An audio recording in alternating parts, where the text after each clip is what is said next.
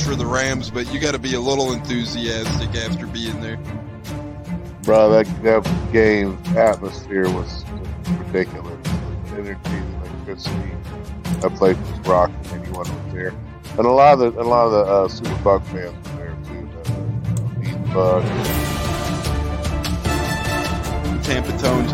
We are joined by Lee Goon tonight, uh, host of the Pat and Aaron Show of WDAE.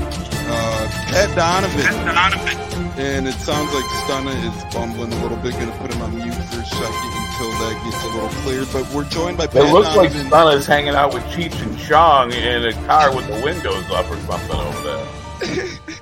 it does look like we got a little. No, my my uh, camera's broke. What is up, ladies and gentlemen? Tampa Tones here on the Buccateers, alongside my great co-host A Cats, alongside my other great co-host Huncho, and it's a victory show for the Bucks, but we did get some negative Nancy news in terms of Tampa Bay sports a little bit ago. We're gonna let Cats open up with that and get his thoughts, as he had some good words to share with us pre-show on the status of Tampa sports and the Rays in general. Cats, first off, how are you, brothers? Secondly, sorry for the Rays loss. I put a little bit of coin on them today. I was expecting big things from them. Yeah. And sad, sadly, it seems like their defense and their bats kind of went a little quiet today. Yeah, it was a rough one. Um, you know that you don't see, although in the last series, even in Toronto, since things kind of got beat up uh, in the infield in terms of losing some guys, they were making some errors late in the season. Unfortunately, that carried over today. Um, they had some chances early on to score. They uh, Siri came back from his hand injury, had a broken hand, and that might have been a bad decision because he did not have a good day um, at the plate. He tried to bunt. He never tries to bunt, even though the first and third bunt play is a, a great play. As you know, you follow baseball. You can't usually stop it if you get the bunt down, but it's a little weird for the Rays to do that, to play for one run, or a team that doesn't usually do that. So it made me wonder about his hand injury, and then he had an issue with a fly ball later. So a tough loss for the Rays for sure. Um, but again, you know, it's a best of three, not a best of one like it used to be. Um, so they'll have a chance to come back tomorrow with Zach Eflin on the mound. Hopefully, play a cleaner game and you know, uh, hopefully put some runs on the board, of course, and come out with a win and force a winner take all game three. I'm optimistic that they'll do that. They've been good this year with their backs against the walls.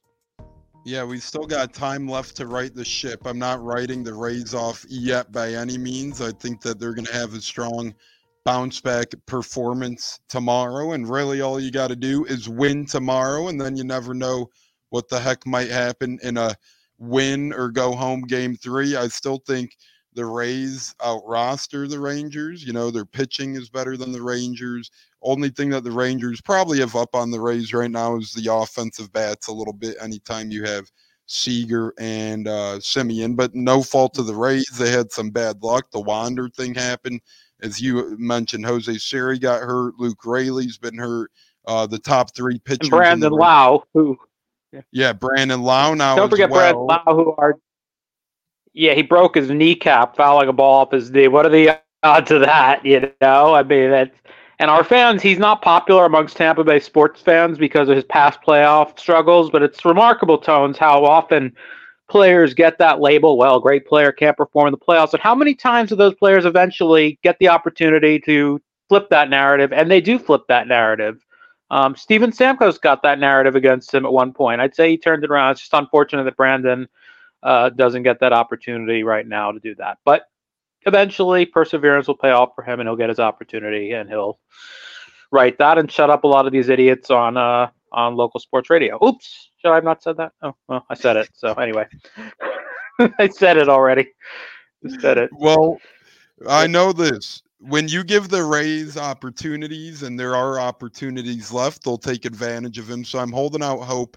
Again, it's just a Yep. my thing is cats. Before we do move on to our Bucks talk, is hunches itching to get to it. I'm just a little more concerned with what that's three straight lackluster offensive postseason games in a row now Yeah. for the Rays.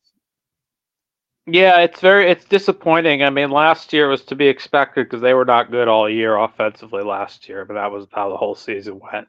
This year is a much different story. So it is disappointing, but you know, I mean, hopefully it can flip around tomorrow because you know I thought Glasnow pitched a good game. I know his line doesn't look pretty. He had to get extra outs, and that's hard for any pitcher, no matter how good you are. Um, so they don't have to put up a huge crooked number, but yeah, they were not able to. And I was hoping, you know, I don't like to ever root for getting a certain opponent, but when I saw they wouldn't face the Jays, they wouldn't face Kevin Gausman, who's a fantastic pitcher, I said, all right, you know what? That's a good thing. I think he's given up at least a few runs already today, so I guess so much for that. But that's why I said to someone earlier this week, I said, you know what? Let me just keep my mouth shut and not disparage any opponent. But yeah, I think he's given up at least three now. So he might not have given up three to us, though. So you never know. You only know one outcome. Yeah, and I think Royce Am I right, Lewis, by the way? Yeah. Royce yep. Lewis, yeah, good kid. Yeah. Royce Lewis, I think. Is that got, right? Is he giving up three? Yeah, three nothing. Up, it's three to nothing, and I think Royce Lewis hit a two-run homer to help that cause get to three to nothing. Huncho, we see you in your victory shades. We'll step aside from the base path for a minute and uh, ask you how you're feeling after Sunday's victory against the Saints. That was a big one, and uh, Cats and I have poured our emotions of the Rays out now, so we'll let you handle the uh, yeah. Bucks welcoming uh, victory, brother. Happy Victory Tuesday now. But when you have a bye week, you can celebrate it into Tuesday a little bit. Yeah. Hunch, I'm not sure if you're connecting with us there or whatnot. I can't hear you right now. I think you're muted, brother. Well, we'll see if we could get Hunch figured out. He's muted right now, so we'll see if we could get him back. Cats will ask you how you doing. I know right. with the Rays it was a sad thing, but Cats, how do you feel about that big Bucks win?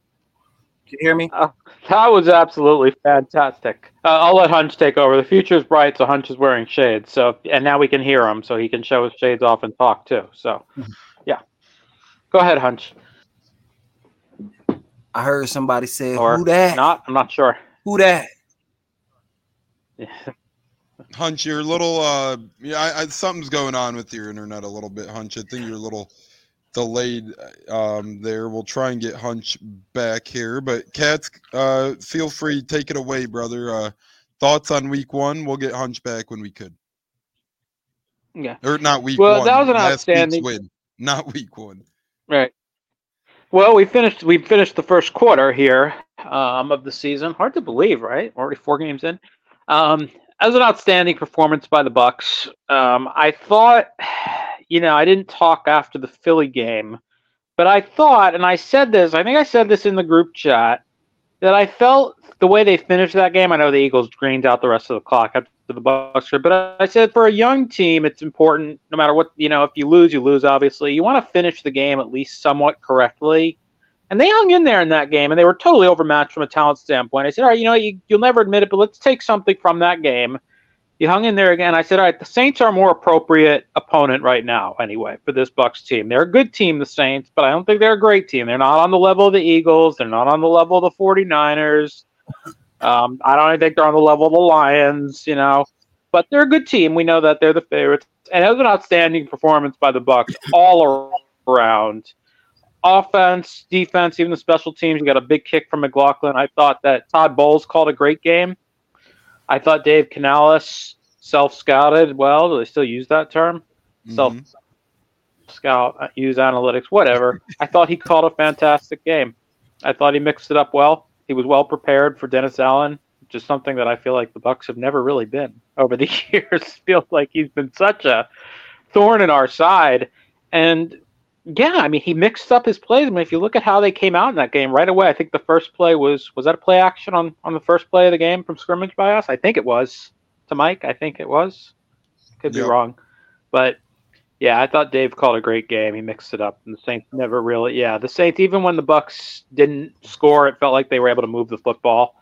And there were some plays that might have even been missed, but ultimately, yeah, they they I thought they really imposed themselves on the Saints. Mean, you hold a team to under 200 yards of offense, they were able to eventually even run the ball somewhat efficiently. It was a great all-around performance. Just a great team win, really is. I know it sounds like a cliche, but that's what that was. That was a great team win all around. Yeah, and there's a couple of things to bring up now. Is Mike Evans? It says it was a mild hamstring injury, so we do hope to have Mike back shortly after the bye, if not immediately after the bye. That would be a blessing because, Cats, as you know, Mike and his hamstring injury, something that's been, you know, a, not an overcommon theme, but it's been brought up in the past and we've seen it before. So, uh, hopefully Evans is ready to roll. Before we slide to Huncho, thoughts on the Evans situation and potentially him escaping a big hamstring scare?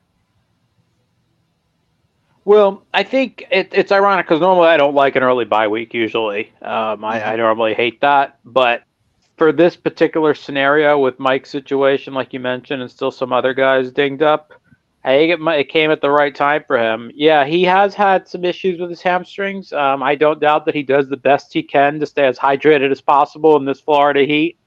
But sometimes they, and that I think often they say leads to hamstring injuries. I think if you're not hydrated well enough, I, I don't know exactly the science behind that. I guarantee you he does all he can to stay hydrated. It's just something that happens when a guy is a long strider with you know long legs like that but yeah, like I said, the bye week comes at the right time. Uh, you're going to need him against the Lions, who I think are again a step above the Saints, maybe a little below the Eagles, mm-hmm. but they're they're a step above the Saints. Um, but a great job also by the Bucks in that second half, coming out and putting points on the board without Mike, being able to move the football effectively. Just a great job around by Deven Thompkins, particularly. They got Godwin involved continuously. You know, it's a lot easier to defend an offense when you're missing Mike but the Bucks still were able to move the football. And, and that again goes a lot of that goes to play calling. A lot of credit to Rachaad White. I thought had a, maybe his best game of the season mm-hmm. uh, in mm-hmm. this particular one, and it, that was encouraging because you know, he had a couple catches out of the backfield. He made some men miss, and eventually, you know, I, I, thought that was very encouraging to take away because it has been it's been a struggle but like I mentioned, you know, Canales didn't say, "All right, we need to run the ball, so I'm just going to hand the ball off and hand it off and hope we can, you know, eventually get something to work." He mixed his plays up well. He understands how to sequence plays. They have a plan. They stick to it. The Philly game was tough for him. He'll say that. Um, but again, it's hard when you when you're just overmatched from a talent standpoint. There's only so much you could do. Um, but again, I thought in this game he made a lot of adjustments and I agree. You saw it really show through on the scoreboard. I agree. And Cats, another cool thing about this game is JC Allen from Game Day SI is saying sup fellas. Christopher checking in, Steppin Peppin, Olivia all checking in. I thought a cool thing about this game was the first drive of the game, nine plays, the Bucks had eight different people touch the ball on the Bucks' first touchdown drive. That is 17 plays, 87 yards, eight different people touch the ball, including Vaughn, Godwin, Thompkins, Evans, Jarrett, Baker Mayfield, Rachaad White, and K. And pretty incredible to see the ball movement right there. And that's something we didn't get a lot last year. It felt like a lot of two yards and a bag of chips at the end of the day. Mm-hmm. Um, mm-hmm. I don't know if you felt the same, Cats or Huncho. I don't know if we have you back, but if you are here, any thoughts on that, Huncho? The ball movement, eight guys, one drive. You gotta love it. I think we just lost Hunch for. I'm. I'm just gonna take him out for now until I hear otherwise from him. Not really sure what's going on with him. But Cats, eight guys, one drive it's incredible, really incredible, and something we're not accustomed to. Uh, well, we weren't accustomed to at Leftwich, but as you said, Canales mixes it up. The play calling's been nice, and it's not like those were vanilla touches either, right? We've seen wide receiver reverses, we've seen um, wide receiver carries, and then obviously not on that drive, but we've seen Godwin try and throw a pass even. So pretty refreshing stuff to me in terms of play calling. That yeah, it's hard to put together a 17 play touchdown drive. You know, maybe teams when you late in the game you can do that usually, but oh yeah, you they you know Baker made plays with his feet to extend plays when he needed to. He had a pretty clean pocket, I thought, most of this game. I didn't. Did you hear Cam Jordan's name mentioned other than when he cheap shotted him after a, pl- a touchdown pass? I didn't hear Cam Jordan's name other than during the week when he was talking. I didn't hear the stat compiler's name. I didn't hear him um, at all. But I didn't hear him at all. No, he took a ride on Malkadeki. Um, I hope he enjoyed the ride. Enjoy your tickets. You got to be a certain height to ride, tall enough to ride the ride. So lucky for him for that. Um, just a big fucking mouth. Excuse me. Uh, certain players just you off, and there's certain players you just love to beat, and he's just one of in all sports, of course, and he's one of those guys. He's on my list of guys he just love to shut up because he never does shut up. I'm sure he's a good guy in reality, but when it comes to this, and uh, I'm going to go off script for a second here, and I'm, I don't know how many people are listening you know, something that I, I hear come up a lot of times when the Bucks play the Saints, and it, a lot of it comes from his mouth as well. This is not the rivalry. The rivalry is Atlanta. Just to as someone who's a bit older, as I am, the Atlanta Falcons and the New Orleans Saints have been in the same division since 1967. So the Bucks were in another division for longer currently than they have been in this one since 2001. So you're not going to develop the same rivalry as two teams that were in the same division for, if my math is right, that's 56 years, I think. That's mm-hmm. it. You know, it's a, such a stupid talking point. I don't give a frog's fat ass who thinks we're their rival or not. As long as we're winning, man, that's fine. If they don't think we're their rival, fine. I don't care. I I hated. I grew up hating Green Bay and Chicago more than anybody. I no offense to the city. I love the city of Chicago. I don't like the team the Bears. Oh, I hear you on that. Um, I hear you on that.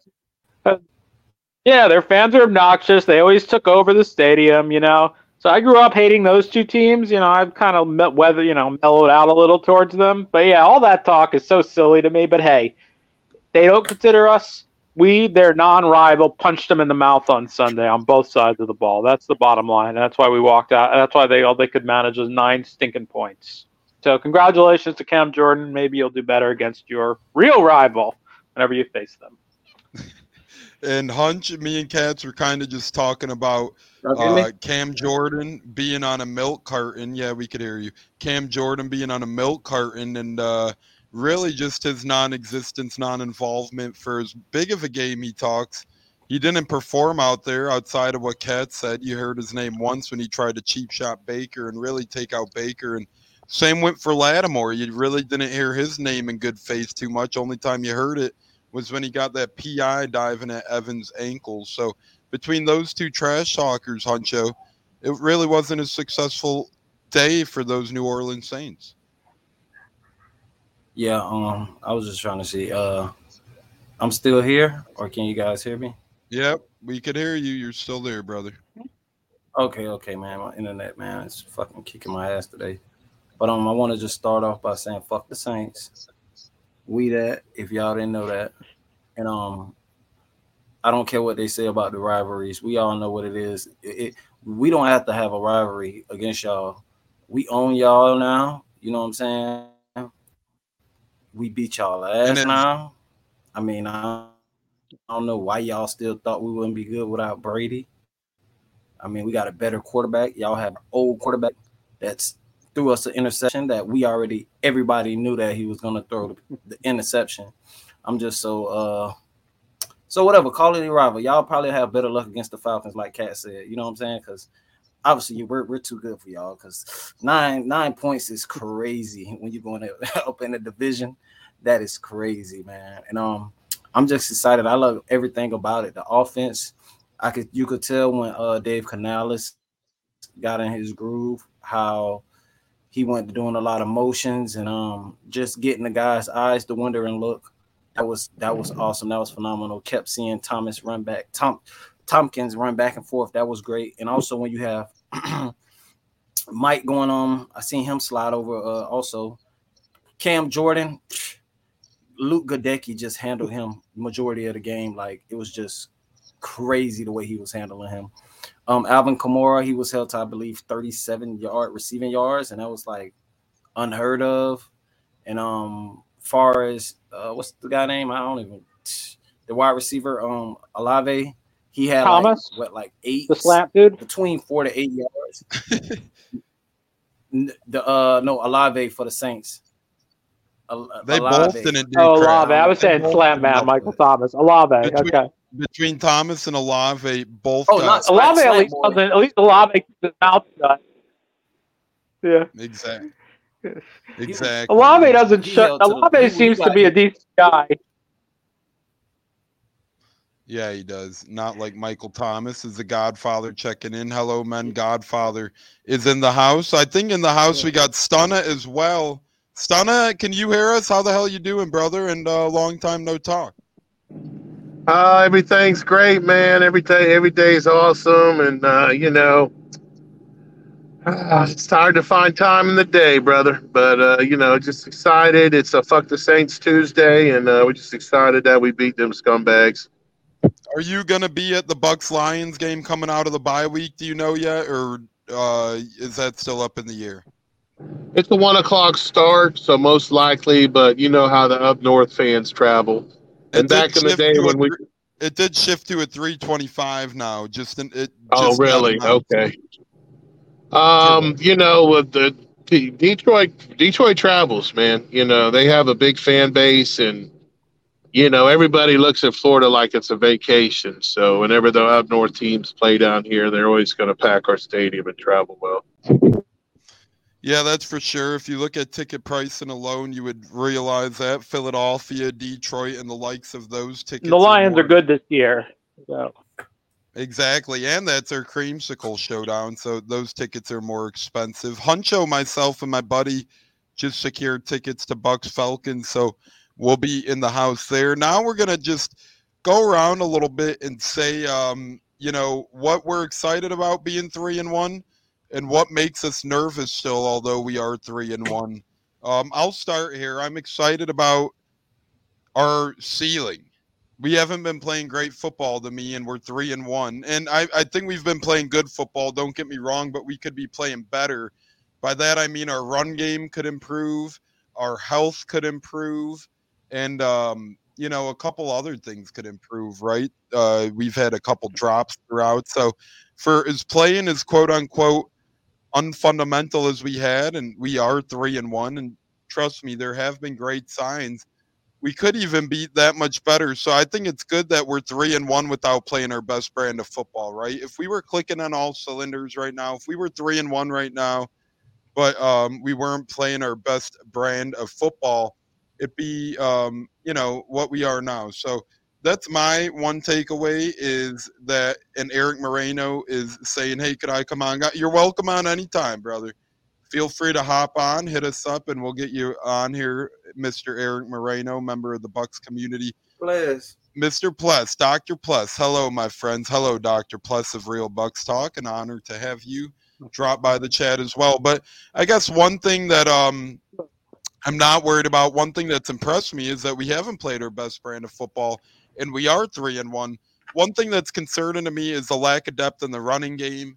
If something happens with Rachaad White, we're severely handcuffed, right? And um, even Rachaad White, a couple games this year didn't look too sharp, but God forbid he goes down.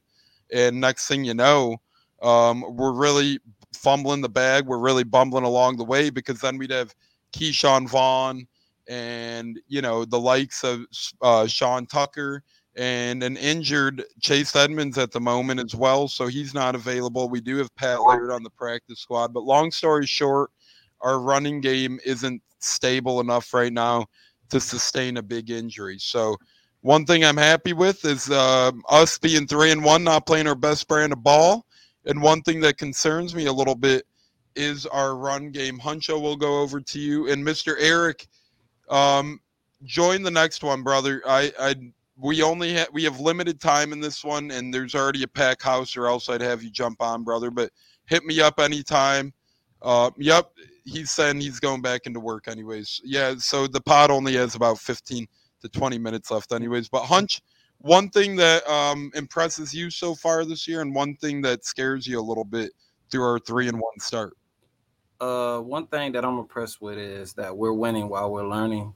You know, like you said, we're, we haven't reached our ceiling yet, so I'm just excited for that, and I'm I'm excited to have a a, a young play caller like Dave Canales that can um actually uh see where he's he's going wrong, and he actually has logic behind what he does, or he doesn't mind sharing it. You know, unlike other coordinators that were here in the past.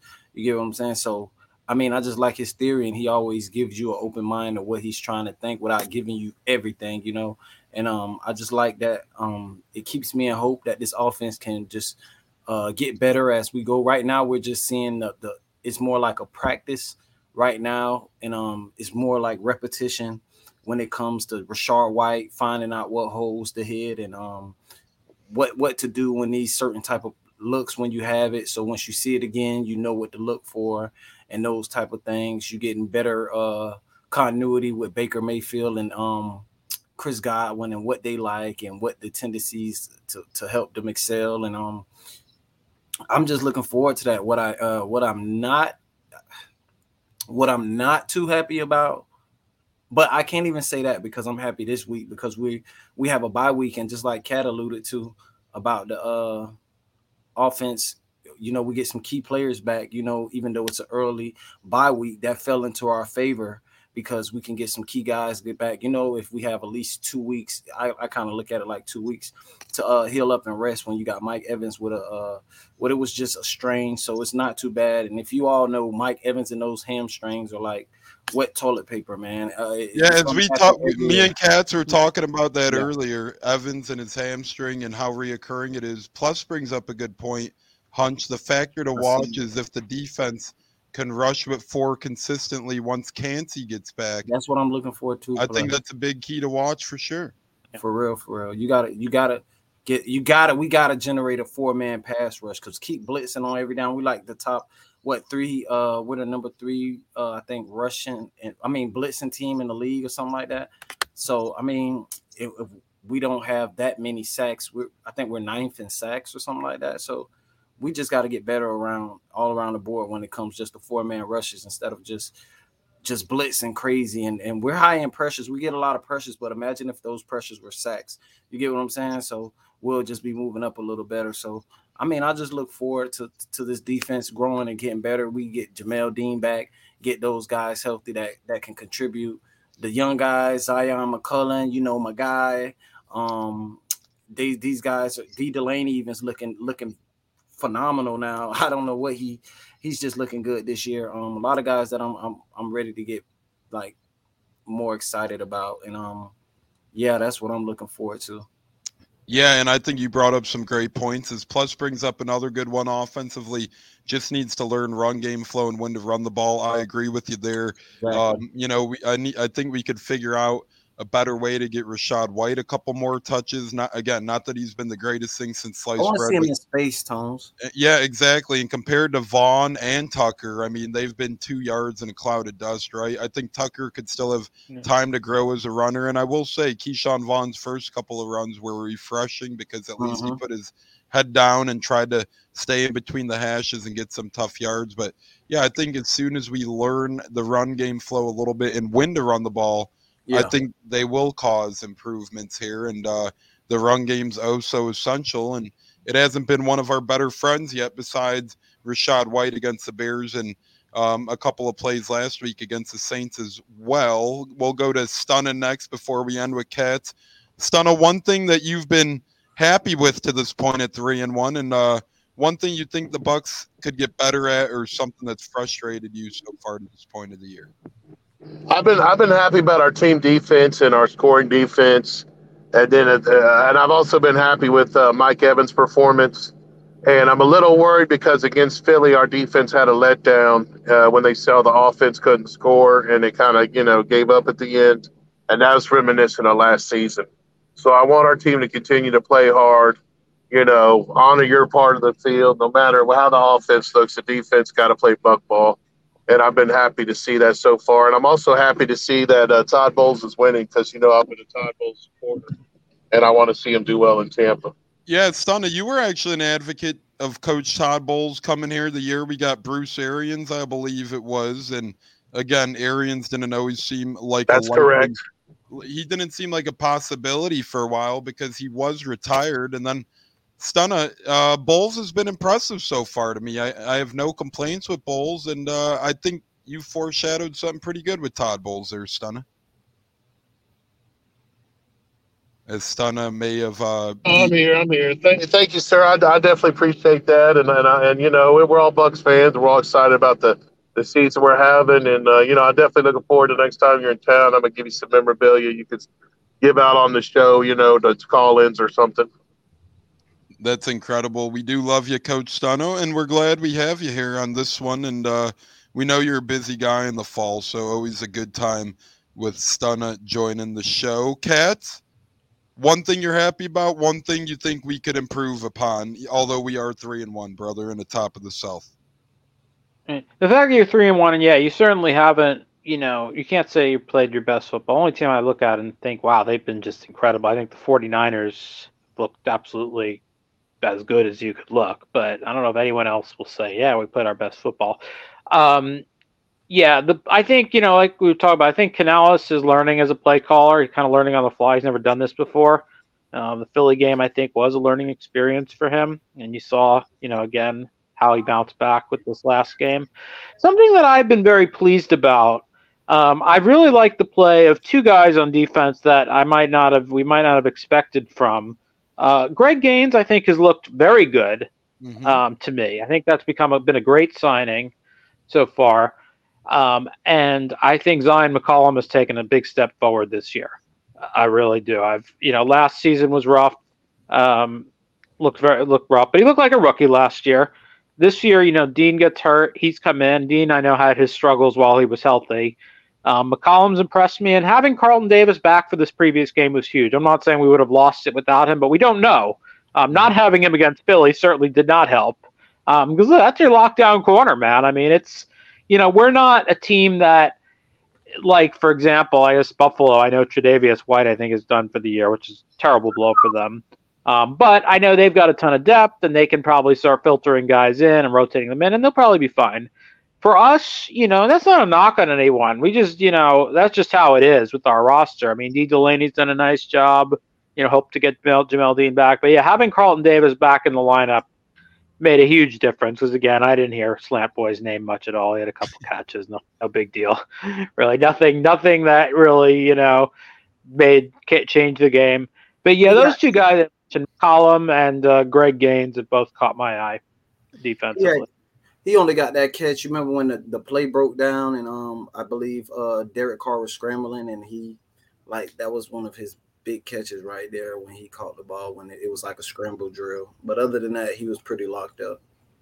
Yeah, he came back to the ball in an extended play, and but yeah, there wasn't much. He wasn't heard from very much in that game, other than complaining uh, about his own quarterback, just like their fans were complaining about that game, which was enjoyable to see. You love hearing the boos there. Yeah, it's crazy.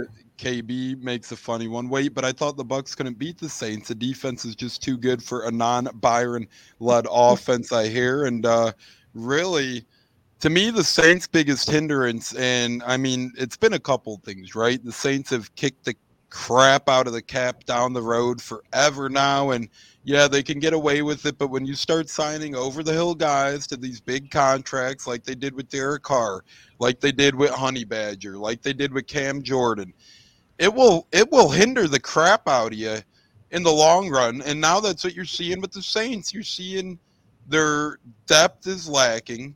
Um, their head coaching, their coaching staff is lacking. Dennis Allen is yeah. a terrible head coach. I'll be the first to say that. He's a hell of a defensive guru, and he's a great defensive coordinator. But Dennis Allen is a terrible head coach. He proved that in Oakland when he was there. He did terrible in Oakland. Really did a number on the Raiders, and now with the Saints, you see him time and time again continuing to make the wrong decisions.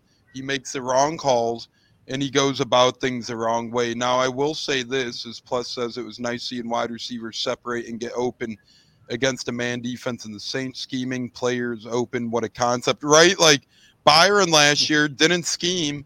He just thought that Evans and Godwin should go out there and win their battles and Although you expect that with guys like Godwin and Evans, if you don't scheme plays for them, if you don't get them open, uh, you know, they're not going to get open all the time. And I think we only really seen that last year, second to last game of the season when Mike finally broke out. Yeah, Byron called a decent game then, but other than that, it was heavily hindering us all season. And real quick before we move on, I'll say this.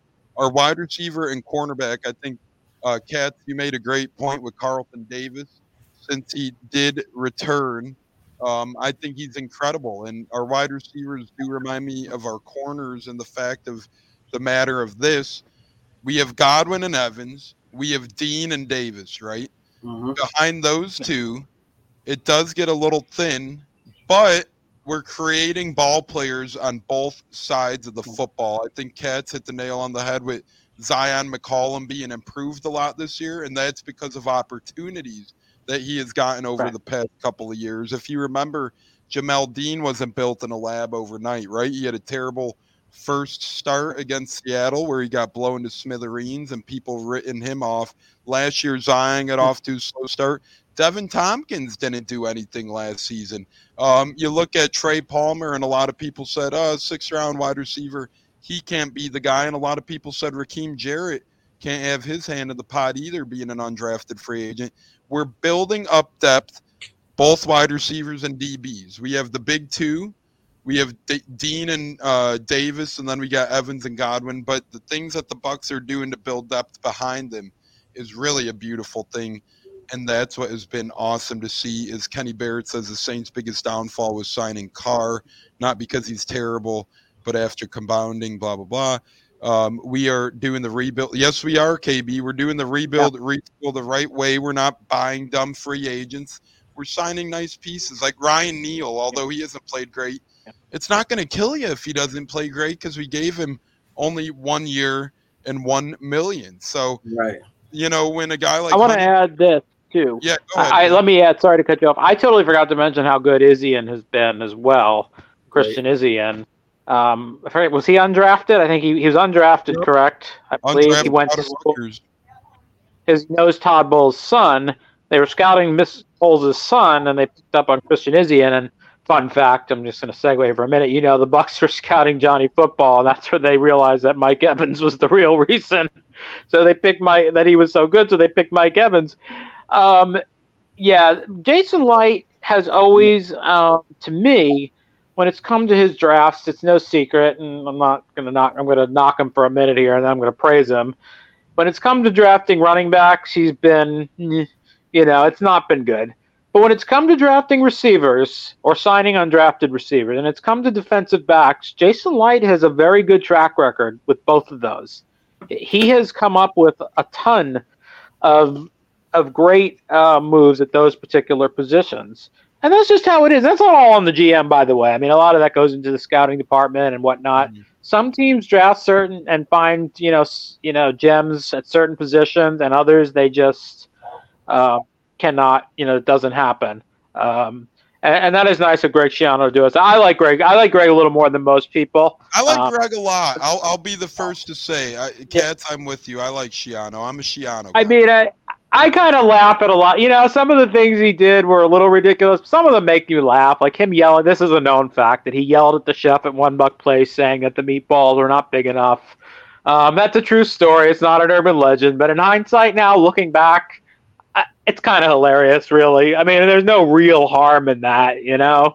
So what? Big deal. Whatever. Funny story, my opinion. Now. And he's a smart. I thought he was a good evaluator of talent, more or less. Not perfect, but yeah, that is interesting. I forgot about his connection there with Christian Izien. So thank you, Greg. It's been a while. Hope you're doing well as well. yeah.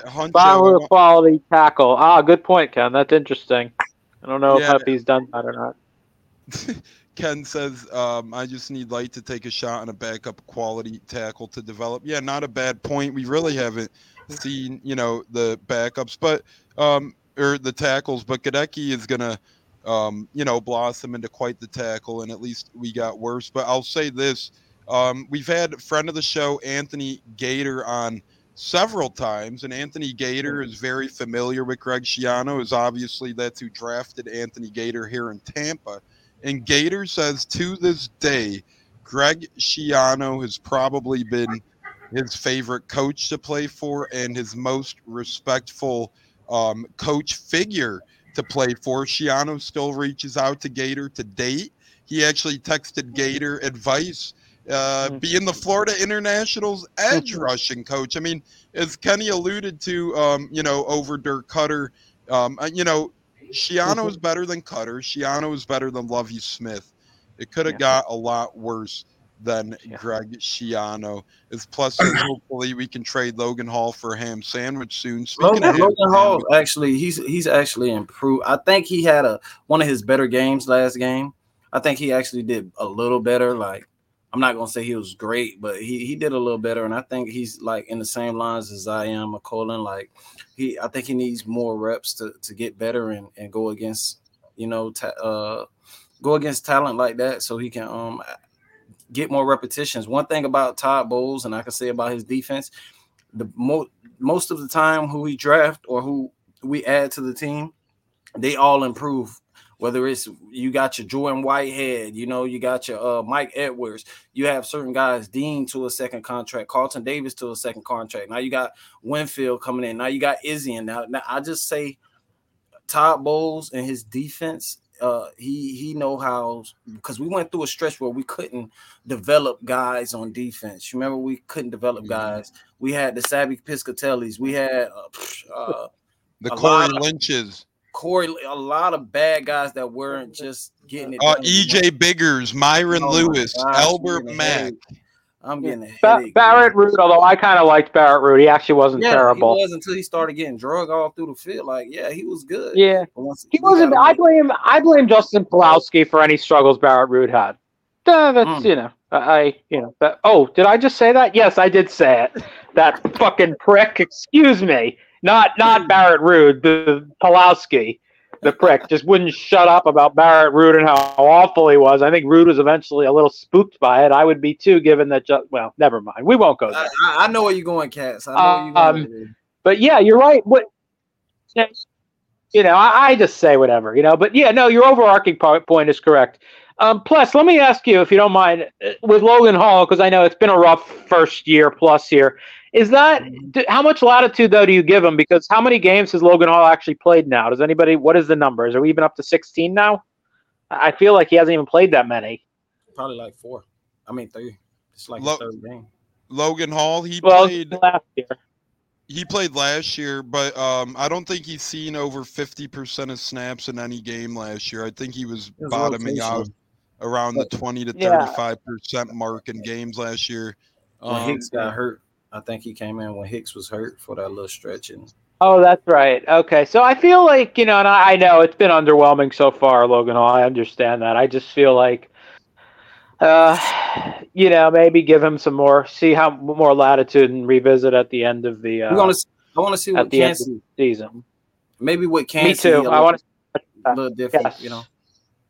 Just and it would be nice to have him back against the Lions team that is um, uh, a Lions team that is a lot more difficult, I believe, an offense that is much more ran a lot more fluidly than what we saw from New Orleans. I think they have a very good.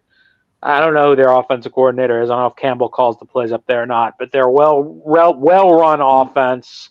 Um, and it's hard. Yeah, and it's hard against an offense like that. I think their offensive line is very tough Very to try and consistently, yeah, be blitzing and and winning. You know, because their receivers will beat you if you do that. So you'd love to have Kancey back and be able to get some more pressure with your front four, um, Yeah. kind of knock off the spot because they look really good. And the little bit I've seen of the Lions, that they look as good now as they did at the end of last year, maybe better. So. But obviously that's something for two weeks from now. But it's a matchup I'm looking forward to. I am. I'll be. I'm probably going to be at that game, and I, I'm looking forward to it. You know, Lions fans are annoying, but they're not as bad as Philly fans or Chicago or. You'll be in your Green Bay. creamsicle gear, I imagine. Then you'll be seeing the creamsicle. I will be wearing. Yes, I my Errict Rhett jersey from when I was 12 still fits me. It's a little snug, but it still fits me. Um, so Errict Rhett, well, former Gator running back and former Buc running back. Um, so yeah, I'll put that on, and I'll put my shark tooth uh, uh, buck cap on for that I had the one Sam Wyche, may he rest in peace, used to wear back in the day, and we'll see how I look, and we'll see how the Bucs do. I, I do Number agree. with 32, Errict Rhett.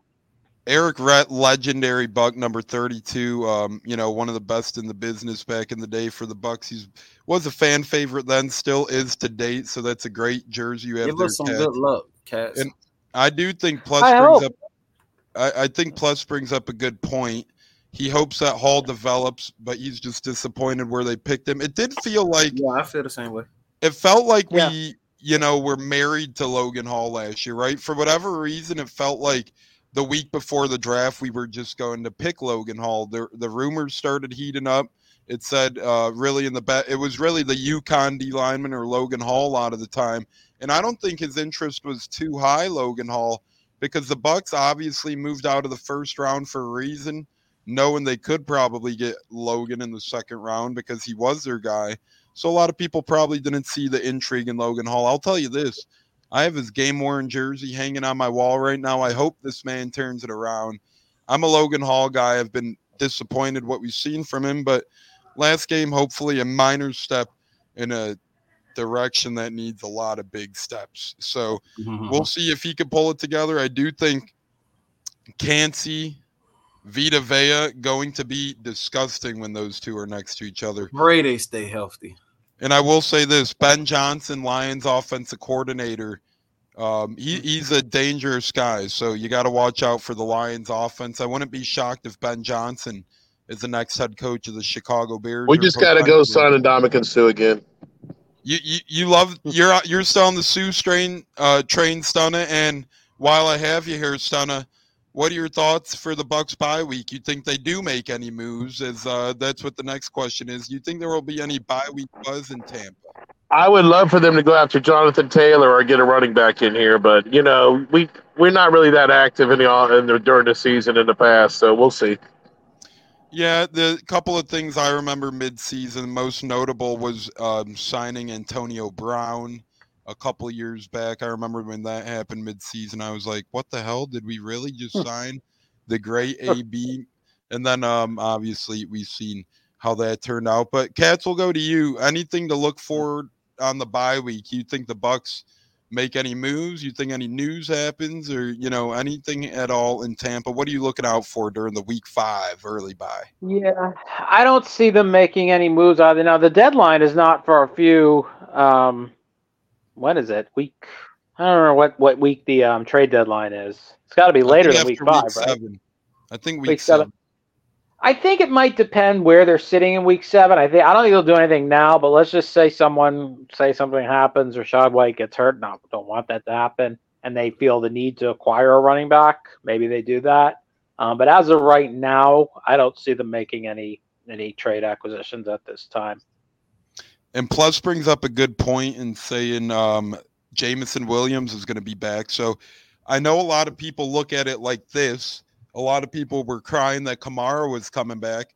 I actually don't mind Jameson Williams coming back for that game for the same reason I didn't mind Kamara coming back because these guys haven't played football in a while now, right? Jameson Williams will be out five to six weeks. By the time he gets back, it's going to take him at least a half to three quarters to get back into football shape. So Lions offense has been looking really good and nifty, and obviously Jameson Williams will pay dividends down the road, but it might take him a game or two to get back into football shape. Now, with that being said, could he torch us? Could he go off? Absolutely sure. But when it's all said and done, you look around the league a lot of the time, and even weeks one and two in modern day football, you're seeing a lot of good veterans.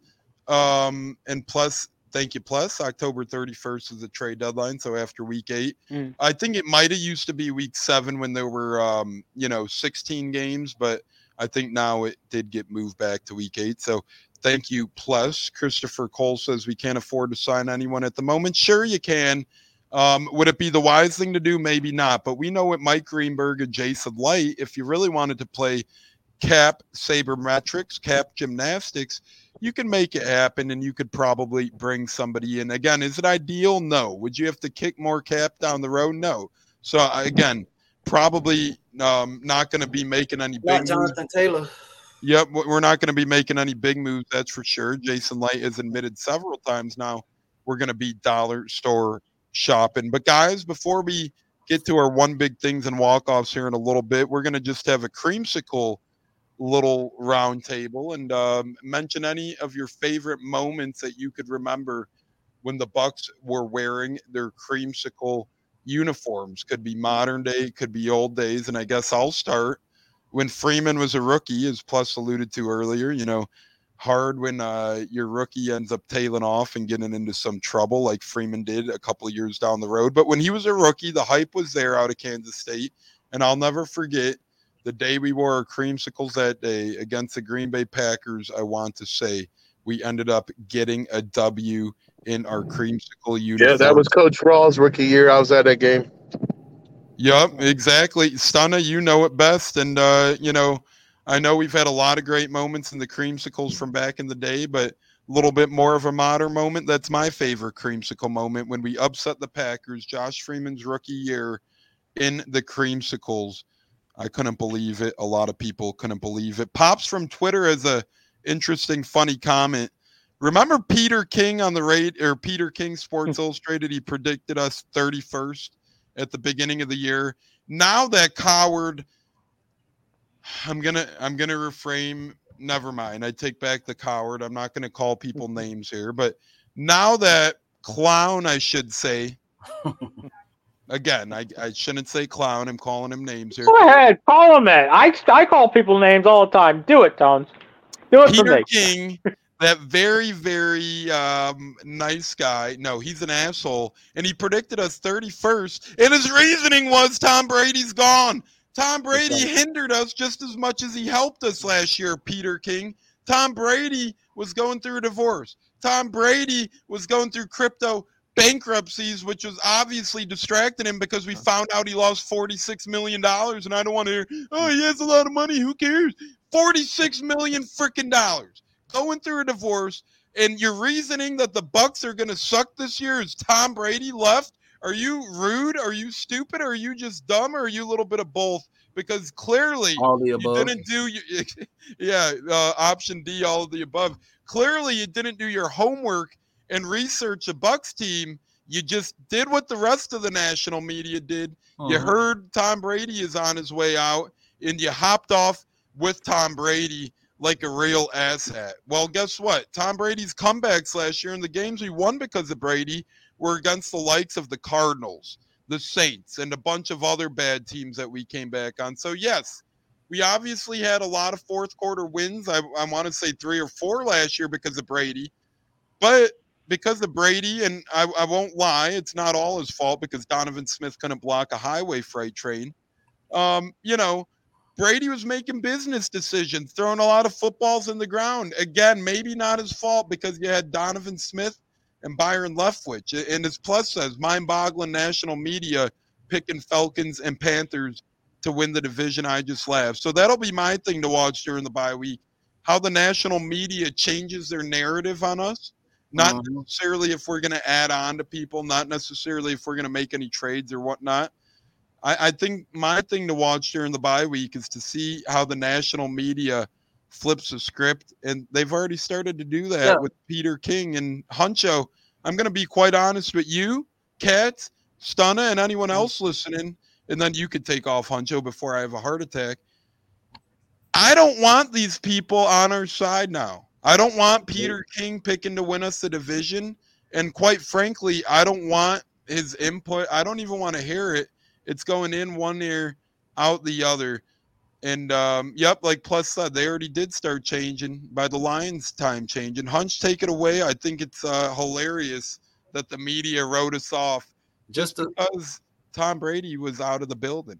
just to tell off for what you said, man. I just I just feel like they with the Brady situation, and as you can see with with Baker and how he plays, like we know Tom Brady's the greatest quarterback ever. We already know he he's he came here, he gave us a championship. Last year it wasn't the best version of Tom Brady. But the things that Baker Mayfield is doing, extending plays, mo- the mobility, it's much needed when you when it breaks down and it's you you have a different team now that you have Baker making those plays, which Tom Brady couldn't do. You know, and, and, and he's extending plays, moving around in the pocket, running for first downs, chunking the ball on the run. He's he's uh catch the the uh, touchdown by um fucking tight end.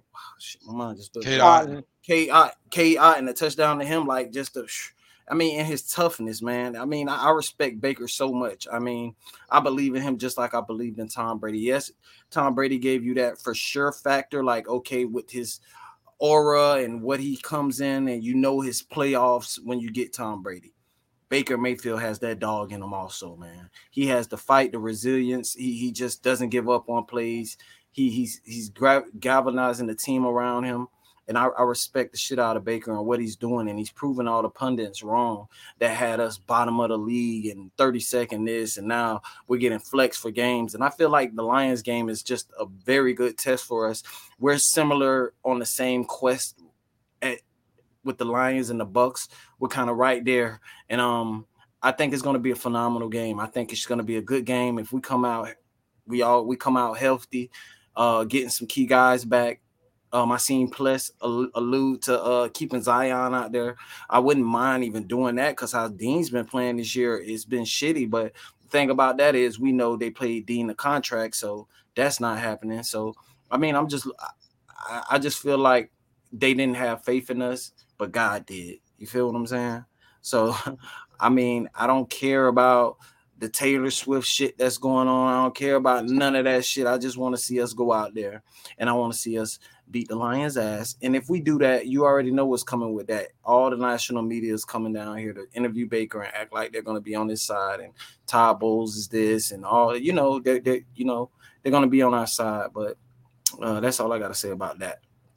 Yeah, and uh, I think Ken and Plus are having some good banter. Best part of Sunday yes. after that Jameis INT is at the Saints fans saying we still suck. Well, if we suck, what does that make them? And Plus says you should watch some Saints content and breakdowns are hilarious. Uh, Cats, what are your thoughts on Saints Twitter? We know they're a bunch of Looney Tunes living in a fantasy land. We knew we we know they're cartoon characters or Tasmanian devils out there. They're just fantasy fans. That's what I call them, fantasy fans. They don't live in reality. Saints fans honestly don't they're entitled football. They're they well, they're not entitled because they have they don't they don't have anything to be entitled to. in for. their minds. They're delusional. They right. feel like they're entitled. Yeah, they feel like they're entitled, but they have nothing to be entitled about. Their franchise is honestly pretty pathetic when you look at the history of the Saints. They haven't really done it much. As I pointed it out. Yeah. Go ahead. Pat. I pointed it out when Cam Jordan talked about, well, like, well, the Bucs are going to go back to what they were before Brady. It's like, yeah, but the Saints are going back to what they were before Brees. They just had Brees a lot longer than we had Brady. The Saints right. are a terrible, are right there. I know we have the worst winning percentage of all in sports. But I, am aware of that, and I wear that as something that I just say, you know what, that's cute for us. Whatever, big freaking deal. We were lovable losers. So what? I grew up with this team. The Saints are number three, I believe, in terms of worst in all of the NFL. So they're right there at the bottom. And also, it took them from 1967 to the year 2000 to win their first playoff game. That's 33 years. I mean, 33 years to win one playoff game. We did that in our fourth year, for goodness sakes. You know? Um, let me also, so I've always mentioned that. A lot of people don't realize it, and that's fine for young Saint fans that aren't assholes that you know, we're only there for Brees. Hey, God bless them. You know, they'll learn what it's like to be losers now. That's fine. but most, I think, the older Saint fans probably are a little more humble than that. I think because they remember how bad it was. They had Jim Mora, who was hilarious, by the way. Um, he was a very Playoff. funny guy. Playoffs? Playoffs. Oh, yeah, he was he was funny. He was real. I, have watched some Jim Mora stuff. That guy was real, and I, I respect him a lot because he kept it real. Um, he even mentioned though a game where the Saints fans were cheering when their quarterback got his knee blown up. Um, but he keeps it real 100%. Also, let me talk about my favorite creamsicle game. I can't name a game that was from before I was alive. So what I will say is my favorite. First of all, the one you mentioned, the Josh Freeman game, was great because Aaron Rodgers threw, I believe, four picks in that game. So basically, the Bucs treated him like he was at a family reunion. Um, and Tanard Jackson had a pick six to seal it. My favorite was in 1995. The Bucs were six and seven at that point. They were trying to break their long streak of no of seasons where they lost 10 or more games. And on a Sunday night, Green Bay came in here. It was a very cold night. Um, the Bucs won 13 to 10 in overtime. Uh, Michael Husted hit a game-winning field goal that brought the Bucs to seven and seven. Unfortunately, they Huge lost the final two. They finished seven. Nine. Yeah, they finished seven and nine. But that was still a very memorable night here in Tampa um, for them to get to seven and seven to beat the Packers, who ultimately ended up winning the Super Bowl that season. You know, so that was my favorite. And they actually the Bucs usually back in those days did not wear creamsicle during the day. They wore the white tops like they do now at home, and the only time they would break out creamsicle was usually for a night game. So that was particularly memorable memorable for me if we're going back to creamsicle games. And yeah, I remember plus I have the um I have the I bought off eBay many years ago the game program from that 1977 game, uh, 3314 before I was born, but I have it as a historian who spends too much time doing things that I shouldn't uh, that are you know meaningless. I do have the game program from that game. Um, hey, hey, hey, hey, hey, hey! When, when, don't say meaningless. When we're sports heads, cats, that's what we strive for. Yeah. Right? I mean, meaningless to the general, to other people that are not, but for us, you're right. It's not meaningless. So yeah, heck yeah, I do have that know, game programs. If I could get someone from the seven bucs to sign it, that would be even more awesome. Maybe I'll get that done someday. From that, wow, that would be awesome, man. I mean, that would be truly incredible if that could come about. And you never know because a lot of the older Bucs and a lot of the veteran players are still in the Tampa area, and they do a lot of that sort of stuff for um, you yeah. know, a pretty for low end nowadays. So, um, you know, cats, yeah. it is funny though because I get told the same stuff, even about my jerseys. Oh, why do you collect? Why do you do this? Uh, you know, it's it's awesome. It's uh, yeah, you know, awesome. And uh, I do want to, Cats, while we have you talking here, Plus makes a funny point, not a funny point, but the Rays played like today's game was meaningless. They sure damn did. It was sad, and uh, Cats and I talked about it, but I'll let Cats talk about it here a little more before we wrap up with Bucs talk. It was not ideal the way the Rays came out today because now their backs are against the wall and they got to win two in a row. I'm not saying it's impossible. I think the Rays will still win the series. I don't know if it's a fan of me or what, but um, they put themselves in a dangerous position and their hands are tied behind their back, and really their backs are up against the wall. And uh, as Plus said, they played today's game like it was meaningless. Well, yeah, I mean they were they, they looked. I was listening on radio at work. They said they look very tense right now, and you know, and that's not how the Rays normally play. That doesn't mean they always win when they don't play tense, but they're a very loose group um, they have been incredibly resilient this year, just given the amount of injuries and other circumstances they've had. And it seems like they seem to, at times this year, relish having their backs against the wall. Um, rather they not, I'd rather they have won. Um, but here we are, and like I said, I have a lot of faith in, in Zach Eflin because he's a very calm, cooling presence out there on the mound.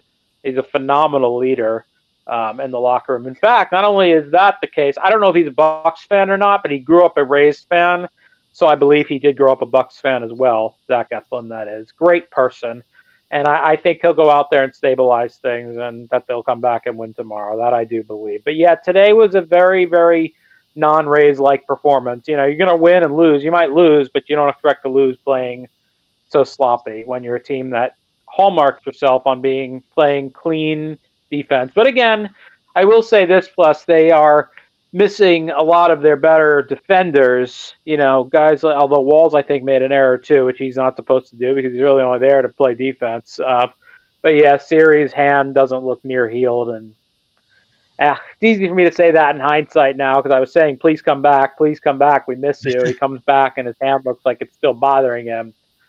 Can't have hindsight that happened. You know, he wanted to play, pushed himself to come back from a broken hand in three weeks. He gets my respect for that no matter what. Because if I had a broken hand, I'd be using that as a reason to do half ass at work for months and can't type with a broken hand. For real though. And uh Stunna, favorite creamsicle moment, brother? I don't think you shared yours yet. Uh, unfortunately, there ain't a lot because back then we used to cry and beg and plead for an 8 8 season. I remember one time Vinny Testaverde took off against the Vikings, hit like a 55 yard touchdown run. I remember Vernon Turner's first punt return for a touchdown.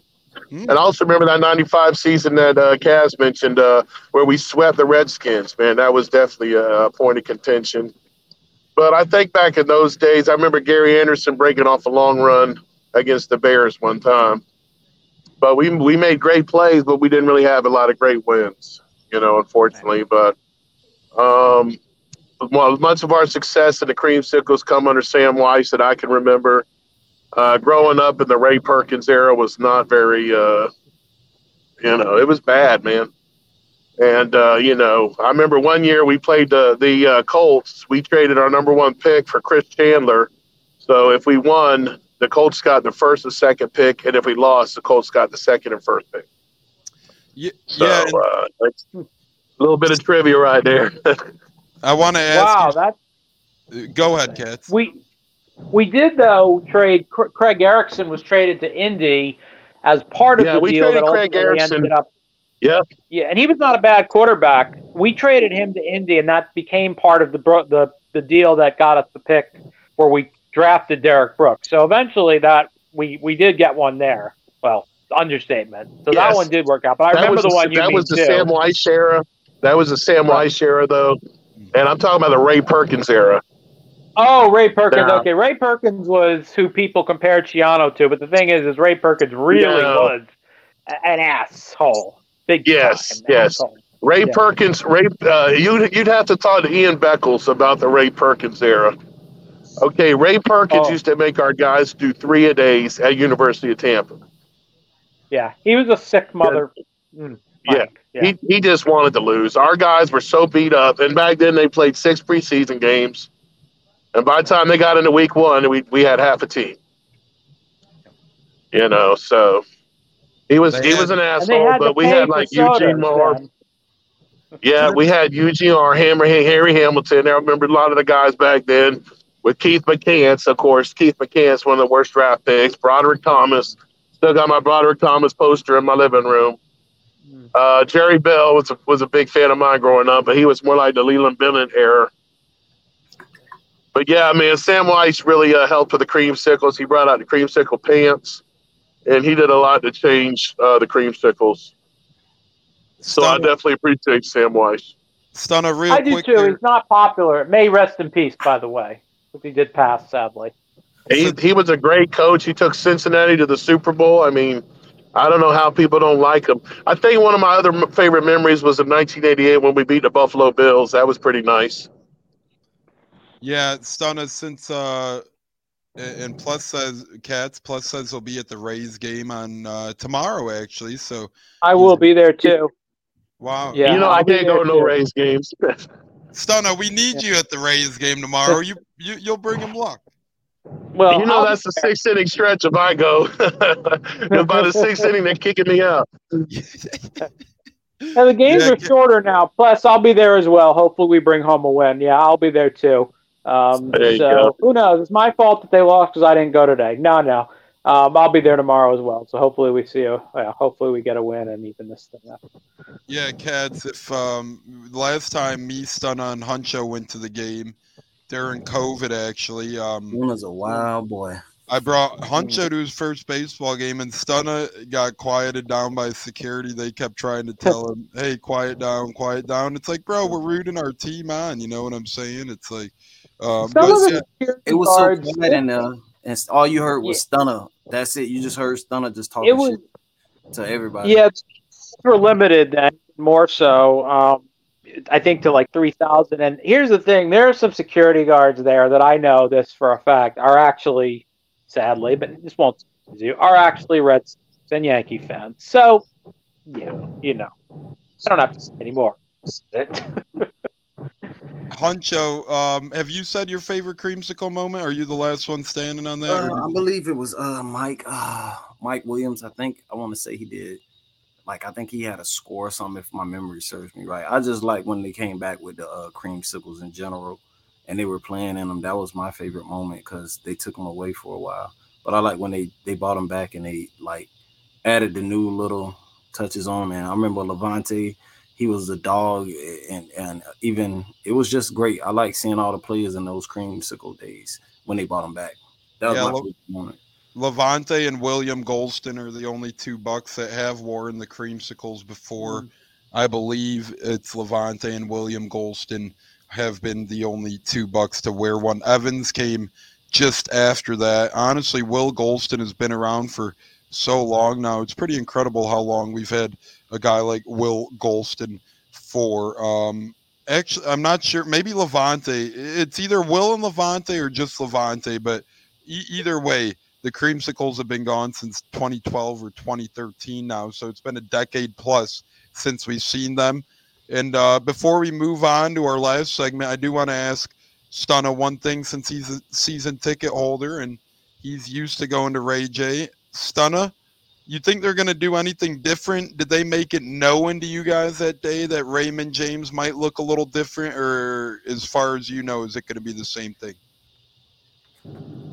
Yeah, they will. Uh, the cheerleaders will wear the throwbacks. The bowl will be orange, and they'll they'll, they'll take a lot of the old uh, like Buccaneer stuff in the end zone, and they'll make it orange going around the stadium. It'll it'll look a little different. So it'll look like a creamsicle Ray J, pretty much. Captain Fear usually comes out in the Bucco Bruce outfit, also I did the old see. Hudler, the old Hudlers uh, outfit. If you remember Huddlers. Yup, and for all Oh, you Huddle, going, the old man. and for all of you going to the game, I think Kat said he was going, and um, Stunna, you said you're going. I think that they uh, are giving out creamsicle bucket hats uh, to everyone in attendance as well, fellas. So that'll be cool. That I believe they did that um, in 2010 for the creamsicle game, and it actually was an exact replica of the one that our original coach John McKay wore. as a white one that said Bucs on it. I think this one's slightly different, but it is kind of an homage as well because it's all an orange bucket hat. He's the only coach that we ever had that wore a bucket hat. That I know. So, um, yeah, I'm looking forward to that. It should be. It's always a lot of pomp and circumstance. Whether you win or lose, they do a really good job on that game at that game when they do the throwback. And there's So plus there's plus having our back right there saying it. I knew it was either 12 or 13, and then when I replayed it, I thought, yeah, 2012 sounded more right. Gholston didn't get here till 13, so yes, it was just Lavonte wearing the creamsicle, but nonetheless, it is crazy how long William Gholston was here and hasn't worn the creamsicle, right? I mean, it was an essential uniform for us. And now it's crazy because now we have the pewter and the creamsicle and the white and the red. I don't think we need four. If I was the Bucs, and I don't hate the pewter, but I would have done a throwback white creamsicle and the orange creamsicle, do one and one, and then I would have done um, the normal white and the red. I feel like it's just so much crap now. I mean, don't get me wrong, I don't mind the pewter, but just so many uniforms out Yeah. nowadays. As plus said, 2012 last we got to wear the creamsicles to Atlanta because whenever we go there, you can never tell who our fans are and who their fans are. Whenever we're at Atlanta, Yeah, because they're all the same looking jerseys in terms of color, right? Yeah, yeah, you know. And remember the Bills game when they all wore their Bills red jerseys in our stadium and they kind of blended in with our fans. It, it's it's just you know you want you you know our color scheme in Atlanta is the same, so we got to definitely wear our creamsicles whenever we play them. Yeah, and I Oh, agree plus with I remember that game, by the way. 35-28. Mike Williams called what looked like a game-tying touchdown at the end, and they said that he was out of bounds first, even though he was pushed out. That was apparently within the rules. Also, VJax, rest both of them, rest in peace, had a 99-yard catch in that game. Got tackled at the one, and the Bucs ran the ball three times and didn't get in the end zone. But um, one of the more memorable, I think, the longest catch for sure in Bucs history that did not go for a touchdown, which is an incredible stat. Yeah, and um, for those baseball fans watching, Brewers struck first, and they are up one to nothing. And it seems like the Twins have just shut the door on the Blue Jays. So uh, baseball is in full force. Football's in full force. Although we are on our bye week, as Plus said, Lions fans will be there. Ken in my section, we already have. Op- oh yeah, Lions fans will be in full force. Lions fans are going to be a big part of Ray J that day, sadly. Um, as Ken said, though, I just hope this doesn't become a Lions home game. Keep your tickets. It's going to be ugly. Just looking at the ticket prices. If you guys want to know how many away fans will ever be at a game, just look at the ticket prices and then the prices will be double. Like when you look at the Falcons game, they're about half of what the Eagles and Lions game were and so forth. As Pletch said, 99 yard catch, then ran it four times and got nothing. Yep. Man, I Yep. remember that like crazy. That was terrible, terrible, terrible. And then plus brought up Sammie Stroughter's catch earlier. I remembered that greatly as well, gentlemen. I have kept you guys a while now. We're not done yet, but we are going to start wrapping up here with our one big things and walk offs for the bye week. We're going to be back maybe Thursday with the quickie. I am gone all weekend. On Friday, I'll be at U of I Nebraska football game. Saturday, I'll be in downtown Indy for a wrestling pay per view. And then Sunday, I'll actually be scouting the Tennessee Titans and the Indianapolis Colts as we are playing both the Titans and Colts this season. So I'm going to be in attendance for Titans Colts, watching these teams um, first and foremost and uh, see what they bring to the table. So, Cats, we'll start with you here heading into the bye week. What's your one big thing uh, to look out uh, for for this Bucs team? Very simply, during the bye week is get healthy. Yeah, get healthy. That's the most important thing. You got an early op- early bye, which you normally don't like, but because we're dinged up, get everybody healthy and ready for a very tough uh, opponent coming in here, and the rest of the season, of course. I love that. And Pops says, as he's tuned in, he says Winfield is his MVP so far this year. That's his one big thing. He has been incredible. He looks like a hybrid of Rondé Barber and Antoine Winfield Senior out there he just has looked incredible. So I'll give my one big thing is, as you said, Cats, get healthy. My thing is don't add any other injuries, right? And I know that, you know, it could be personal lives, it could still be training, but it's a bye week. Can't overlook it. We don't need to add any more injuries. So my one big thing is bubble wrap everybody, stay healthy. Plus says give Winfield an extension. I couldn't agree more. Um, we're gonna have to play um, cap space charcuterie next year is we have a lot of free agents as Winfield's in line for free agency. Evans is in line for free agency. Devin White's going to be in line for free agency. Obviously, Lavonte will be a free agent again, and then Wirfs right around the corner. Baker will be a free agent. Going to be crazy next year. We got to get some of these guys extended, so I think that would be great extending Winfield. Huncho, if you're still with us, brother, what's your uh, one big thing heading into the bye week?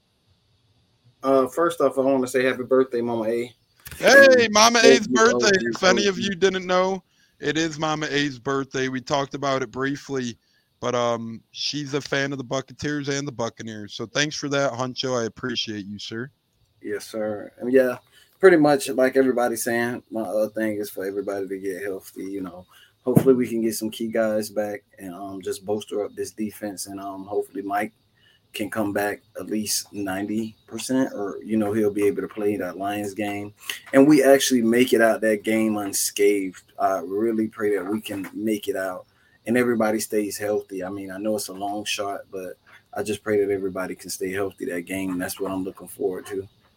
And as Plus said, maybe make some adjustments during the bye, get the tendencies going into the Most Lions definitely. game get Most some definitely. get some uh, running game going. You know, so um, consistently at least find a backup running game. A lot to build on, as we said Got earlier. A week and a half to prepare for the Lions. So hey. And uh Stunna, your one big thing heading into the bye, brother. I would love for us to resign Mike Evans. I know it's not going to happen. Um, I think you know he basically had a whole drive against Philly where he got a big plays and scored a touchdown and he's the franchise man. And it, you know, those of us that remember the years before Evans and the years after, we we got to keep this guy around. Learn from our mistakes, man. We let um, my uh, we let um, John Lynch be in the Hall of Fame, uh, bringing honor uh, the Broncos because we let him go. That was stupid. We should have re-signed Sapp. I mean, I don't. I still don't understand that one. Learn from the mistakes. Get this guy under contract. Don't let him go franchise him at least. I mean, he is the franchise. And then Wirfs and uh, Winfield got to be the other two you re-signed this offseason. Uh, win the bye week with having no injuries, and um, I would love for us to bring some running backs in and maybe try because um, we talked about you know the problems we had with running backs and drafting, but we did get Leonard Fournette out of the you know the free agent market, and that's I think that's what we need to do with running backs from here on out. So, yeah. you know, my big thing is resign Evans at some point. I don't care if it's now or in the off season, but don't let that guy leave the building.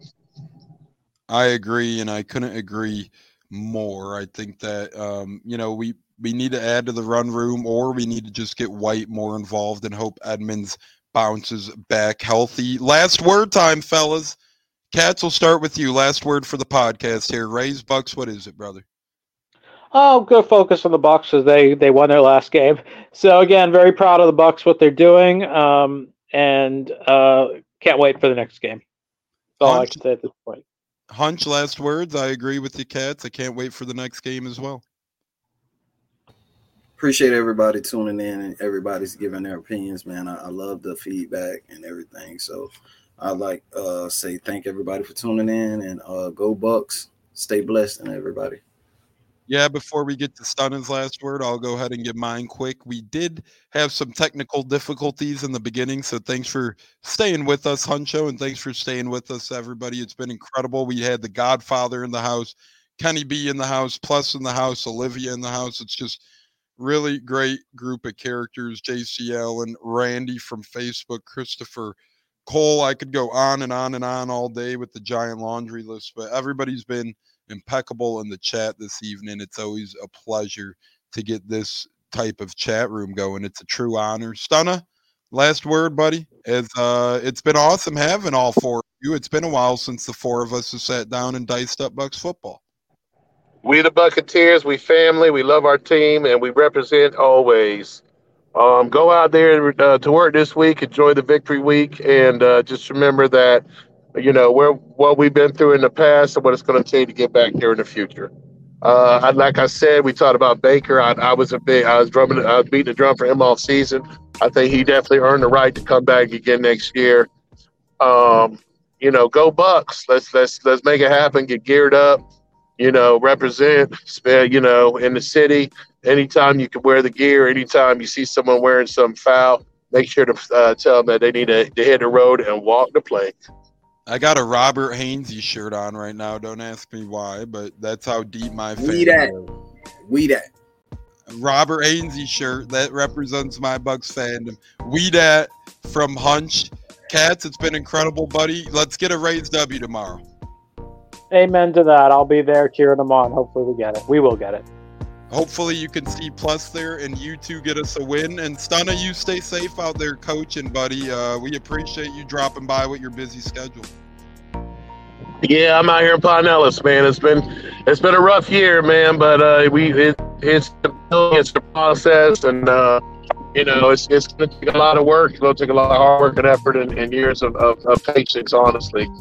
But uh, we're gonna get it done, man. 'cause these young kids deserve it. and We got a demonstration of football stars. We teach these young guys to love, appreciate, and and eventually flourish in the game of football you know, the Bucs life, the Buc, about being a Bucs fan ain't for everybody. I have thick skin and a hard head.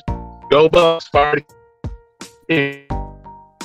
As Stunna said, go Bucs, fire the cannons. It's critical keeping the youth involved in football. So we thank Stunna for his great coaching out there. It's really incredible. I want to thank Katz for coming in after a Rays loss. I know that's not the easiest thing to do.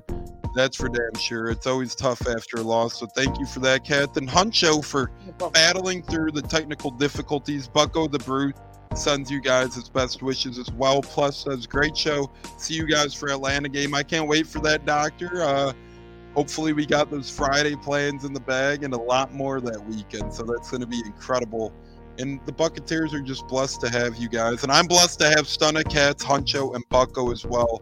Just all awesome, beautiful people. On behalf of Cats, on behalf of Stunna, on behalf of Huncho, and on behalf of Bucko, Blue Jays ship the bad good.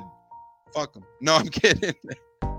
um, you like who you like. I'm sorry, Steppin' Peppin. My Cubs are out of it, and my Rays lost, so not a good look for me either. But Cats, tomorrow's a brighter day. Let's get the dub, buddy. Amen, man. Thanks. Thanks, Tones. See ya, everybody. Have a great night. Stunna, love you. Cats, love you. Huncho, love you. Peace out. Fire the damn cannons.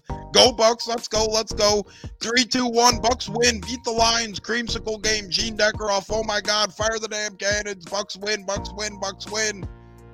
See you guys next time.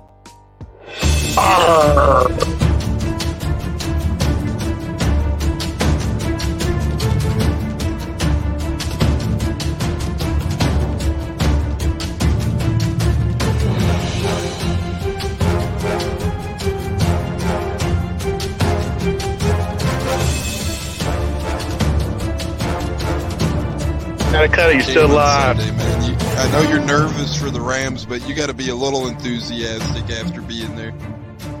Bro, that that game atmosphere was just ridiculous. The energy, the electricity.